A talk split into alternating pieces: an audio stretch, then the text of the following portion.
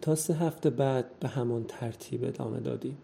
فنی فورا برایم همان آشنای قبلی شد با ثباتی معمایی و درک شدنی. البته کاملا مثل سابق نبود ولی نه به حالتی از حالتهای شب اول که مرا به حیرت آورده بود و خشونتی که آن شب نشان داده بود هرگز تکرار نشد. من خودم را به روابط تازه و شورانگیزمان عادت می دادم و تقریبا آن شب را فراموش کرده بودم. بن همچنان در سفر بود و جز شبهایی که دیوید با من بود هر شب را در خانه او می ماندم و در بسترش می خوابیدم. برایم روشن بود که در آینده با فنی ازدواج می کردم. حتی اگر به بهای از دست دادن دوستیم با ساچس تمام می شد. برای آن آمادگی کامل داشتم. با این حال در آن بار حرفی نمی زدم.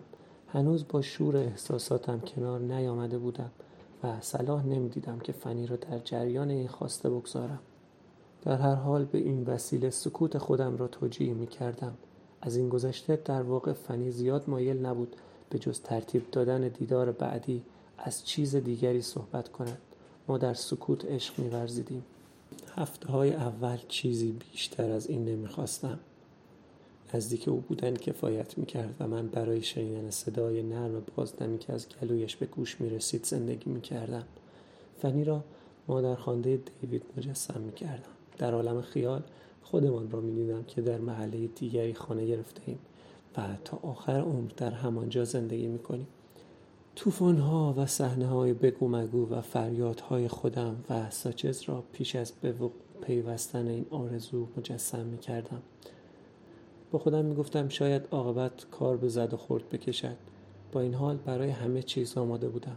حتی از تصور کشمکش با دوست صمیمیم جا نمیخوردم. با اصرار از فنی می‌خواستم درباره او صحبت کنم و تشنه شنیدن شکایتهایش بودم تا خودم را در ذهن تبرئه کنم. اگر مطمئن می شدم که او شوهر بدی بود نقشه بیرون کشیدن فنی از چنگش و و تقدس یک هدف اخلاقی را پیدا می کرد. در این صورت هم فنی را نجات می دادم و هم راحتی وجدانم را حفظ می کردم. ساده تر آن بود که بفهمم دشمنی هم می تواند یکی از ابعاد عشق باشد. البته فنی از رفتار بن با زنها رنج می برد.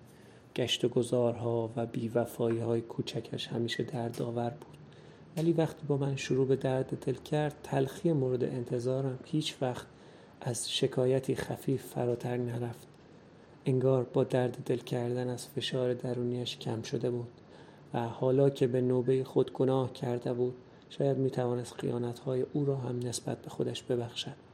می‌شد گفت این هم نوعی از عدالت بود. مقابله به مثلی که صورت مسئله را پاک می کرد و کفه های ترازو رو برابر می ساخت. سرانجام چیزهای زیادی از فنی درباره ساچس فهمیدم. ولی هرگز مهماتی را که می‌خواستم به دست نیاوردم. در واقع آنچه می‌گفت تأثیری برعکس داشت. مثل یک شب که درباره هفته ماهی که ساچس در زندان گذرانده بود حرف می‌زدیم. پی بردم که آن دوران بسیار وحشتناکتر از آن بود که اجازه دانستنش را به من داده بود. گمان نمی کنم فنی قصد دفاع از او را داشت اما وقتی فهمیدم بر او چه گذشته بود کتک خوردن آزار و تهدید دائمی قصد تجاوز دیگر نمی توانستم با تلخی به او فکر کنم. از نگاه فنی ساچز پیچیده تر و آزرده تر از کسی بود که تصور می کردم می شناسم به نه تنها دوست پرخروش و با استعداد و برونگرای من و کسی که مرا برای دوستی برگزیده بود که در عین حال مردی بود که خود را از دیگران مخفی می کرد و بار رازهایی را بر دوش می کشید که هرگز برای دیگران فاش نکرده بود. من به دنبال بهانه می گشتم تا با او دشمن شوم ولی طی همه هفته هایی که با فنی گذراندم خودم را به قدر سابق به او نزدیک می دیدم عجیب این بود که هیچ یک از این موارد احساسات مرا نسبت به فنی هم تغییر نمی‌داد. دوست داشتن او ساده بود گوییم که پیرامون این عشق هرچه بود با ابهام تو هم بود. هرچه باشد این فنی بود که خودش را به من تسلیم کرده بود. با این حال هرچه بیشتر به او نزدیک می شد اعتماد و اطمینان کمتری نسبت به این صمیمیت احساس می کردم. سرانجام چند روز پیش از بازگشت اعلام شده بن صحبت را به این موضوع کشاندم که پس از آمدن او به نیویورک چه خواهیم کرد. فنی پیشنهاد کرد به همان شکل به روابطمان ادامه دهیم و هر وقت خواستیم همدیگر را ببینیم. گفتم چنین چیزی ممکن نیست و اگر او ادامه این رابطه را می‌خواهد باید بن را کنار بگذارد و با من زندگی کند. گفتم جای درنگ نیست باید ماجرا را برایش بگوییم.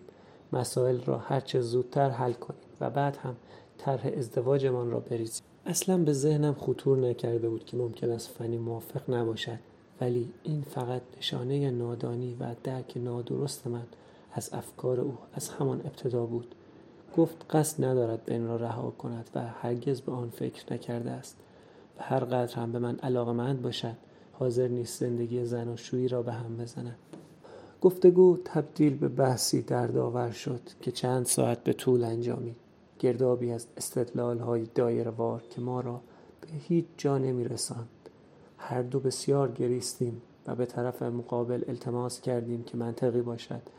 تسلیم شود و از چشمانداز تازه‌ای به مسئله نگاه کند. اما بیفایده بود.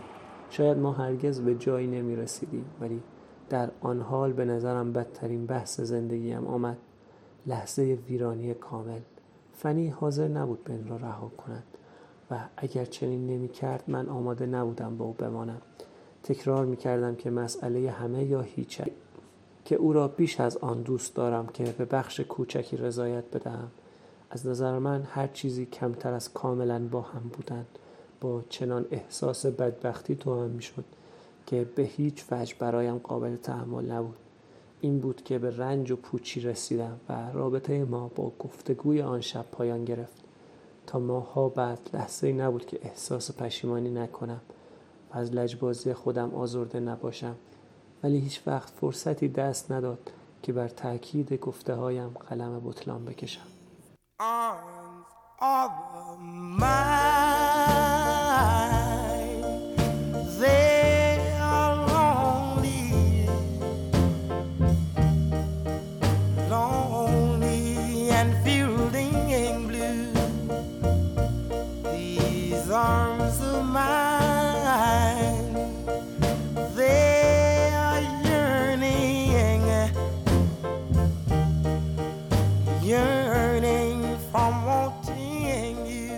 حتی حالا هم رفتار فنی را درک نمی کنم.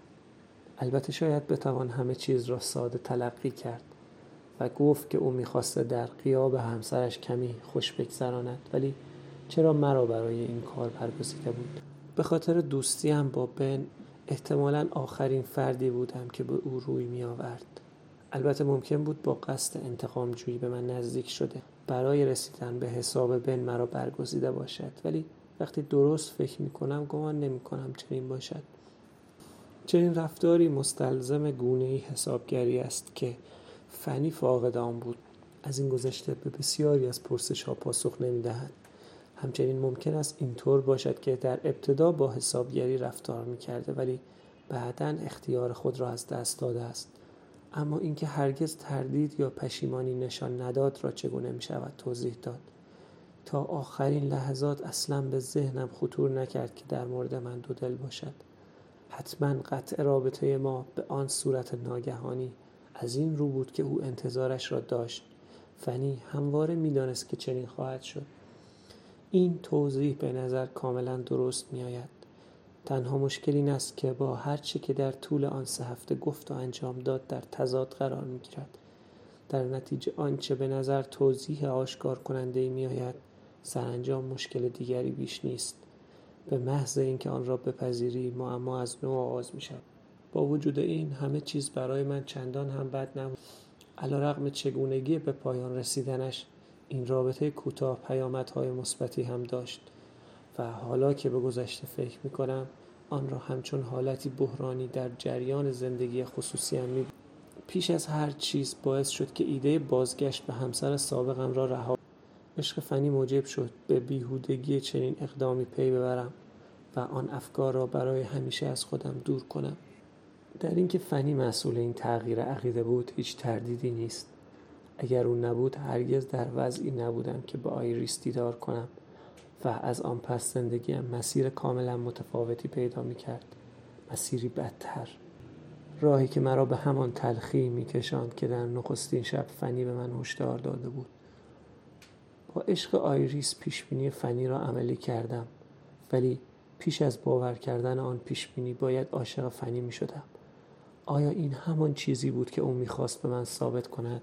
آیا هدف اصلی از رابطه دیوانوار ما همین بود؟ حتی پرداختن به آن پوچ و دور از ذهن به نظر می رسید اما بیش از هر فکر دیگری با واقعیت ها می منظورم این است که فنی برای این خود را به من تسلیم کرد تا مرا از افکارم برهاند. آنچه کرد به این سبب بود که مرا از بازگشت به سوی دلیا منصرف کند. آیا چنین چیزی امکان دارد؟ آیا کسی می تواند به خاطر دیگری تا این حد پیش برود؟ در این صورت رفتار فنی خارق العاده به نظر می رسد رفتاری درخشان و بینقص که از فداکاری محض حکایت می کند از همه تفسیرهایی که در این سالها کردم این یکی را بیشتر میپسندم. مفهومش این نیست که حقیقت دارد. اما تا جایی که واقعی بودنش امکان پذیر است از فکر کردن به آن خوشنود می‌شوم بعد از گذشت یازده سال این هنوز تنها پاسخی است که قابل درک است. پس از بازگشت ساچز به نیویورک خیال داشتم او را نبینم. نمی‌دانستم فنی آنچه را که میان ما گذشته بود به او خواهد گفت یا نه. اما ولو اینکه او رازداری می‌کرد من فکر مخفی نگه داشتن آن اسرار را نمی کردم. دوستی ما همیشه با صداقت و درستی همراه بود و من در حالی نبودم که بتوانم به ساچز دروغ بگویم.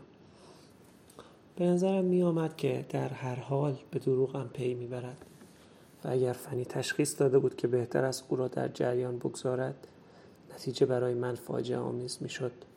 در هر حال آمادگی دیدن او را نداشتم. اگر بو برده بود و من طوری رفتار می‌کردم که انگار او هیچ نمی‌داند به او توهین کرده بودم. و اگر نمی‌داند هر لحظه ای که با او میگذراندم برایم شکنجه آور بود. در آن موقع روی رمانم کار می‌کردم. مراقب دیوید بودم و بازگشت ماریا را انتظار میکشیدم در حالت عادی ساچس پس از دو سه روز به من تلفن می‌زد. به ندرت بیش از آن از یکدیگر بیخبر میماندیم و حالا که از سفر هالیوودیش بازگشته بود در انتظار تلفنش بودم. اما سه روز گذشت. بعد سه روز دیگر هم سپری شد و رفته رفته فهمیدم که فنی پرده از رازمان برداشته است. توضیح دیگری امکان نداشت. به این نتیجه رسیدم که مفهومش پایان دوستی ما بود و اینکه از آن پس هرگز او را نخواهم. تازه داشتم این ایده را حزم می کردم روز هفتم یا هشتم بود که تلفن زنگ زد و ساچز آن سوی خط بود. صدایش تر و تازه بود و با همون شوق و ذوق سابق جک می گفت سعی کردم خودم را مثل او شاد و بیخیال بنمایانم اما چنان یکی خورده بودم که نتوانستم نقشم را با مهارت بازی کنم. صدایم می لرزید و چنان که باید سخن نمی گفتم وقتی آن شب برای شام دعوتم کرد بهانه آوردم و گفتم فردا به او تلفن می‌زنم تا قرار دیگری بگذاریم. تلفن نزدم. بعد از گذشت یکی دو روز ساچز دوباره تلفن کرد. همچنان گرم و بانشاد بود. گویی بین ما چیزی تغییر نکرده بود. تا جایی که می توانستم سعی کردم تفره بروم اما این بار زیر بار نرفت. برای همان روز بعد از ظهر مرا به نهار دعوت کرد و پیش از اینکه بتوانم بهانه دیگری بیاورم صدای خودم را شنیدم که داشتم دعوت او را قبول می کردم. قرار بود کمتر از دو ساعت بعد همدیگر را در رستوران کاستلو در کورت استریت که بیش از چند بلوک با آپارتمان من فاصله نداشت ملاقات کنیم. اگر خودم را نشان نمی‌دادم حتما پیاده به اینجا می آمد و در می‌زد.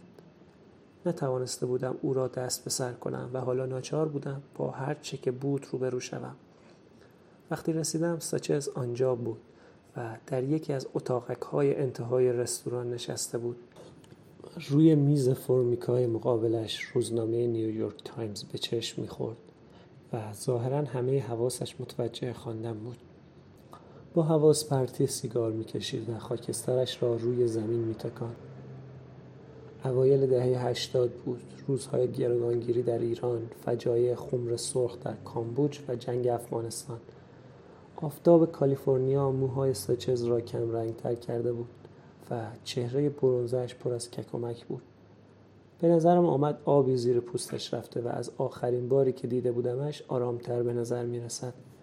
همانطور که به میز نزدیک می شدم با خودم می گفتم چقدر باید به میزش نزدیک شوم تا رسیدنم را احساس کند. هرچه زودتر مرا می‌دید گفتگوی ما ناجورتر می شد. اگر ناگهان سر بالا می کرد معنیش این بود که مسترب است و این اثبات می کرد که فنی با او صحبت کرده است. از سوی دیگر اگر همچنان به خواندن ادامه می‌داد معلوم می‌شد که خون سرد است که شاید به این مفهوم بود که فنی چیزی نگفته است. احساس می کردم هر گامی که در آن رستوران شلوغ برمیدارم به نفهم است. شاهد کوچکی بر این که ساچس به چیزی پی نبرده بود. او هنوز نمی‌دانست که من خیانت کردم با این افکار تا رسیدن به اتاقک او نیم نگاهی هم ندیدم. گفتم آقای هالیوود خوب آفتاب سوخته شده ای. پس از اینکه روی صندلی آن سوی میز لغزیدم و نشستم ساچه سر بلند کرد. چند لحظه با نگاهی خالی به من نگاه کرد و بعد لبخند زد. انگار انتظار دیدنم را نداشت. انگار ناگهان تصادفا در آن که جلویش سبز شده بودم. فکر کردم دیگر دارد زیاده روی می کند و در سکوت کوتاهش پیش از پاسخ گفتن به نظرم رسید که تظاهر به خواندن می کرده است. در آن صورت روزنامه به مسابه لوازم صحنه تئاتر بود. در تمام مدتی که آنجا نشسته و انتظار مرا میکشیده فقط آن را ورق می‌زده و بی آنکه بخواند به واژه ها خیره می شده گفت تو هم بد نیستی انگار هوای سرد بهت می‌سازد ناراحتم نمی کند پس از پارسال که زمستان را در ده گذراندم این هوا به نظرم مثل مناطق هار نمی آید. این مدت که من به آنجا رفته بودم تا کلک کتابم را بکنم چه می کردی؟ گفتم من هم کلک کتاب خودم را می کندم. هر روز چند پاراگراف به آن فاجعه اضافه می کردم. حتما تا حالا قطور شده. از سیزده فصل یازده فصلش را نوشتم. حتما معنیش این است که پایان کتاب دور نیست. فکر می‌کنی کی تمامش کنی؟ درست نمی‌دانم. شاید تا سه چهار ماه دیگر ولی شاید هم یک سال طول بکشد. با این حال ممکن است دو ماه دیگر کلکش کنده شود. پیش بینی کار مشکلی است. امیدوارم بعد از اینکه تمامش کردی بدهی آن را بخوانم. البته که می‌دهم. تو اولین کسی هستی که آن را خواهی خواند. در این لحظه زن پیش خدمت رسید تا دستور غذای ما را بگیرد. در هر حال من وقایع را اینطور به یاد میآورم. اینکه او خیلی زود رسید و در جریان گفتگوی ما وقفه کوتاهی انداخت. از وقتی به این محله آمده بودم هفته دو بار برای نهار به رستوران کستلو می آمدم و پیش خدمت مرا می شناخت. او زن بسیار چاق و مهربانی بود که با یونیفرم سبز کمرنگش بین میزها میگشت و همیشه مداد زرد رنگی را پشت گوش در میان موهای مجعد جو گندمیش فرو می‌کرد. هیچ وقت با آن مداد نمی نوشت و از مداد دیگری که در جیب پیشبندش میگذاشت استفاده می‌کرد با این حال دوست داشت آن را دم دست داشته باشد. حالا نامش را فراموش کردم ولی او مرا عزیز خطاب می‌کرد و هر وقت به رستوران می آمدم مدتی با من گپ می‌زد هیچ وقت درباره مطلب خاصی حرف نمی‌زد ولی طوری رفتار می‌کرد که احساس کنم خوش آمدم. آن بعد از ظهر هم علیرغم حضور ساچز یکی از گفتگوهای درازمان را آغاز کردیم. اینکه چه می‌گفتیم اهمیتی ندارد. تنها به این خاطر آن را یادآوری می‌کنم که حالت ساچز را نشان داده باشم. نه تنها با پیشخدمت صحبت کرد که برای او خارج از عادت بود بلکه به محض اینکه با دستور غذای ما از آنجا دور شد گفتگو را طوری از سر گرفت که انگار اصلا قطع نشده بود. فقط در آن لحظه بود که احساس کردم تا چه حد مشکوک است. بعدا وقتی غذا را آوردن گمان می‌کنم. دو سه لغمه بیشتر نخورد سیگار می‌کشید و قهوه می نوشید و خاکستر سیگارش را در نلبیکی ها می گفت آنچه اهمیت دارد کار است. بعد روزنامه را تا کرد و کنارش روی صندلی گذاشت. می‌خواستم این را بدانی گفتم تصور نمی کنم منظورت را فهمیده باشم. در حالی که کاملا درک کرده بودم. دارم می‌گویم نگران نباش. فقط همین. نگران؟ چرا نگران باشم؟ ساچز گفت جای نگرانی نیست و لبخندی گرم و درخشان چهرش را روشن کرد. تا چند لحظه شاد و نورانی به نظر می آمد. ولی آنقدر تو را می شناسم که مطمئن باشم نگران هستی. درست نمی‌فهمم. قرار است امروز حرفهای معمایی بزنیم. اشکالی ندارد پیتر. می‌خواستم این را بگویم. فنی همه چیز را به من گفته. لزومی ندارد خودت را آزار بدهی. به تو چه گفته؟ پرسش احمقانه اما از خونسردی او بیش از آن یک که خورده بودم که بتوانم چیز دیگری بگویم. آنچه را که در قیاب من کردید احساس رعد و برق و بقیه ماجرا. خب مثل اینکه چیزی را از قلم نینداخته همینطور است. حالا چه می شود؟ این همان لحظه است که کارتت را به من می دهی و می گویی بهتر است با شاهدهایم تماس بگیرم. البته دوئل در سفید دم انجام می شود. بهتر است در مکانی زیبا باشد جایی با ارزش های صحنه ای شاید پیاده روی پل بروکلی یا مثلا کنار بنای یاد بوده جنگ داخلی در میدان گراندارمی مکانی باشو جایی که زیر آسمان کتوله به نظر بیاییم و اشعه خورشید بر هفت تیرهایی که بالا برده ایم بدرخشد. چه می‌گویی بن؟ می‌خوای اینطور کار را تمام کنی یا ترجیح می‌دهی لفتش ندهی و به شیوه آمریکایی عمل کنی؟ مشتت را از آن سوی میز حواله بدهی و بینی مرا هدف بگیری و بعد اینجا را ترک کنی. هر طور که بخواهی من حاضرم. گزینش را به تو وامی گذارم امکان سومی هم وجود دارد. با خشم گفتم آهان راه سوم. متوجه نبودم که این همه گزینه داریم. البته که داریم. بیشتر از آن که بتوانیم بشماریم. چیزی که به نظر من آمده کاملا ساده است. در انتظار دسر میمانیم و بعد آن را می‌خوریم. من صورت حساب را می‌پردازم و اینجا را ترک می‌کنیم. این زیاد خوب نیست. فاقد کشش دراماتیک و درگیری است. ما باید در روز روشن کلک این کار را بکنیم. اگر حالا از زیرش در برویم من راضی نمی‌شوم. چیزی نیست که دربارش دعوا کنیم پیتر. البته که هست. ما در مورد همه چیز اختلاف داریم. من از زنت تقاضای ازدواج کردم. اگر این موضوعی نیست که باید بر سر آن دعوا کنیم معلوم می شود هیچ یک از ما شایستگی زندگی با او را نداریم.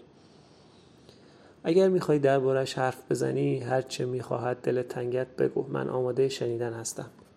هیچکس نمی‌تواند اینقدر کم به زنش اهمیت بدهد. این همه بیتفاوتی با خیانت فرقی ندارد. من بیتفاوت نیستم. موضوع این است که این اتفاقی بود که دیر یا زود باید میافتاد. هرچه باشد من احمق نیستم. احساس تو را نسبت به فنی می‌دانم. تو همیشه این احساس را داشته ای هر وقت به او نزدیک می شدی از ظاهرت میبارید. این فنی بود که به من نزدیک شد. اگر او نمی‌خواست هیچ اتفاقی نمیافتاد. من تو را متهم نمی کنم اگر خودم هم جای تو بودم همین کار را می‌کردم. با وجود این کار درستی نبود.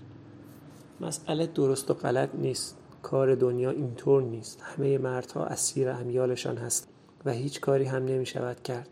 گاه سعی می‌کنیم با هم بجنگیم ولی جنگی است که همیشه محکوم به شکست است. داری به گناهت اعتراف می‌کنی یا می‌خواهی بیگناهیت را به رخم بکشی؟ کدام گناه؟ آنچه فنی برایم گفت روابطت با زنها. او این را به تو گفت. با همه جزئیات مدتها در این باره صحبت می‌کرد و نام زنها شرح حالشان و تاریخ روابط را برایم شرح می‌داد. روی من تاثیر گذاشت. از آن پس تو را آدم دیگری می‌بینم.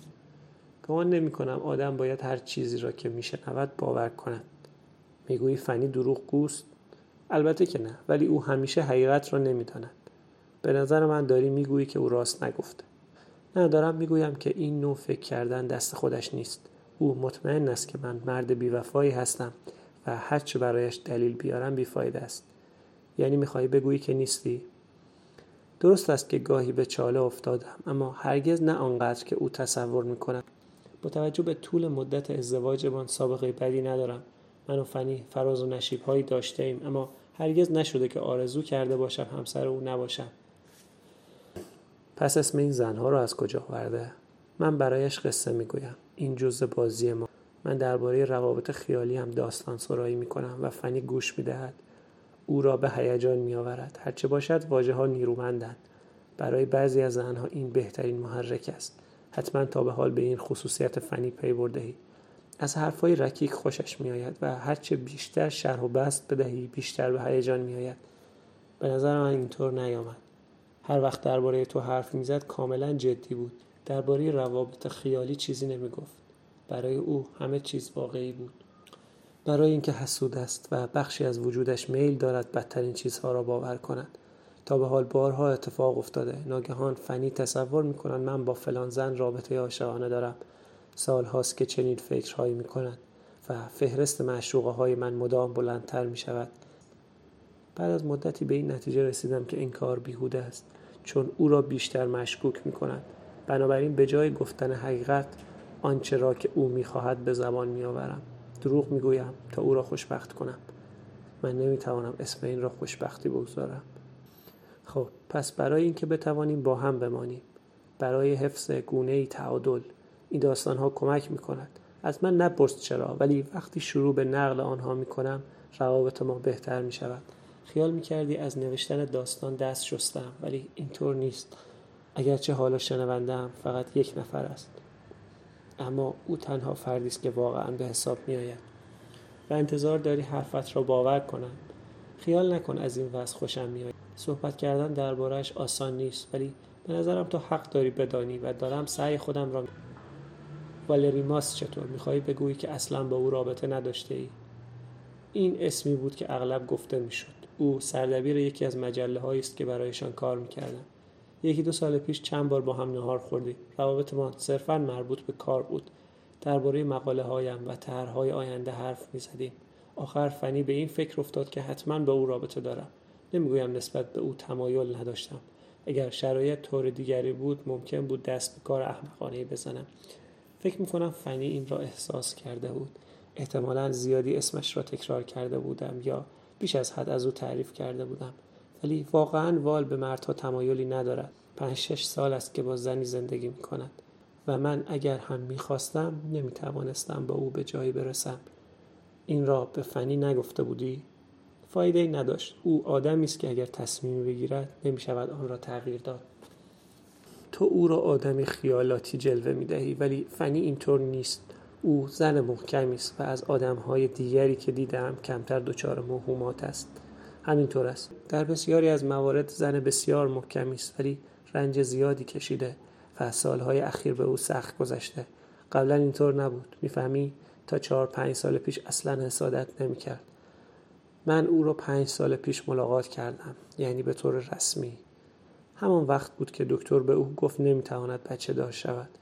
بعد از آن همه چیز در نظرش واژگون شد. دو سال است که پیش یک روانشناس می رود ولی به نظر من چندان تغییری نکرده.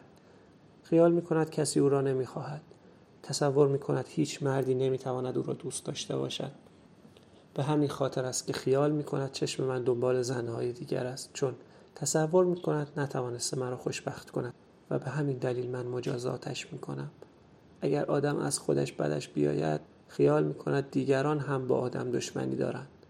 هیچ کدام از چیزهایی که می‌گویی آشکار نیست. این هم بخشی از مسئله است. فنی به قدر کافی صحبت نمی کند همه غمها را در دلش نگه می دارد وقتی هم که دربارهشان حرف می‌زند همیشه به صورت غیر مستقیم و اشاره و کنایه است. این وضع را بدتر می کند او نیمی از زمان را بی آنکه آگاه باشد در حال رنج کشیدن است. تا یک ماه پیش گمان می کردم ازدواج شما بی عیب و نقص است. آدم هیچ وقت نمی تواند دیگران را بشناسد. من هم درباره ازدواج تو این فکر را می کردم ولی تو دلیا از هم جدا شدید اینکه بخواهیم از آنچه در زمیرمان میگذرد آگاه باشیم به قدر کافی مشکل است. چه برسد به خواندن فکر دیگران. اما فنی می‌داند که من دوستش دارم.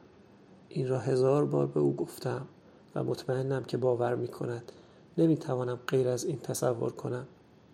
او حرف تو را باور می کند و به همین دلیل هم فکر می کنم آنچه اتفاق افتاده تأثیر خوبی روی او گذاشته.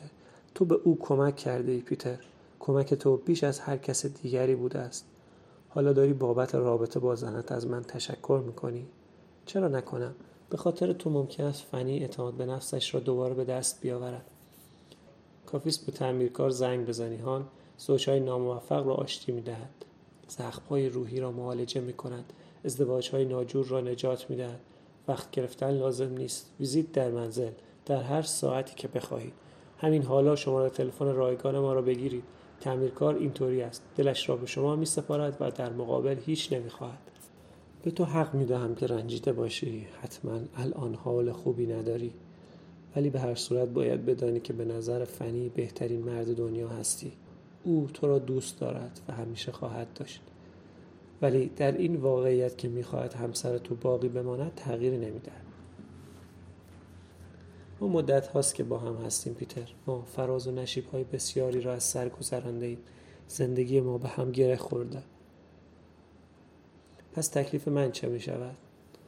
تو مثل همیشه دوست من و فنی باقی میمانی. آدمی که بیشتر از همه دنیا برای من ارزش دارد. پس همه چیز از نو شروع می شود اگر تو بخواهی بله. اگر بتوانی تاب بیاوری برای ما چیزی عوض نشده. ناگهان نزدیک بود گریه کنم. گفتم دیگر کافیست. بدترش نکن. مواظب او باش. باید به من قول بدهی و اگر به آن عمل نکنی میکشمت. هر جا باشی گیرت میآورم. و با دستهای خودم خفت می‌کنم. به بشقابم خیره شدم و به زحمت سعی کردم تا خودم را کنترل کنم. وقتی سر بلند کردم دیدم ساچز به من خیره مانده نگاهش تیره بود و از چهرش درد و غم میبارید. پیش از اینکه بلند شوم تا بروم دست راستش را دراز کرد و آنقدر معلق نگه داشت آن را گرفتم. گفت قول می‌دهم. و در حالی که دستم را محکم فشار می‌داد اضافه کرد. قول مردانه.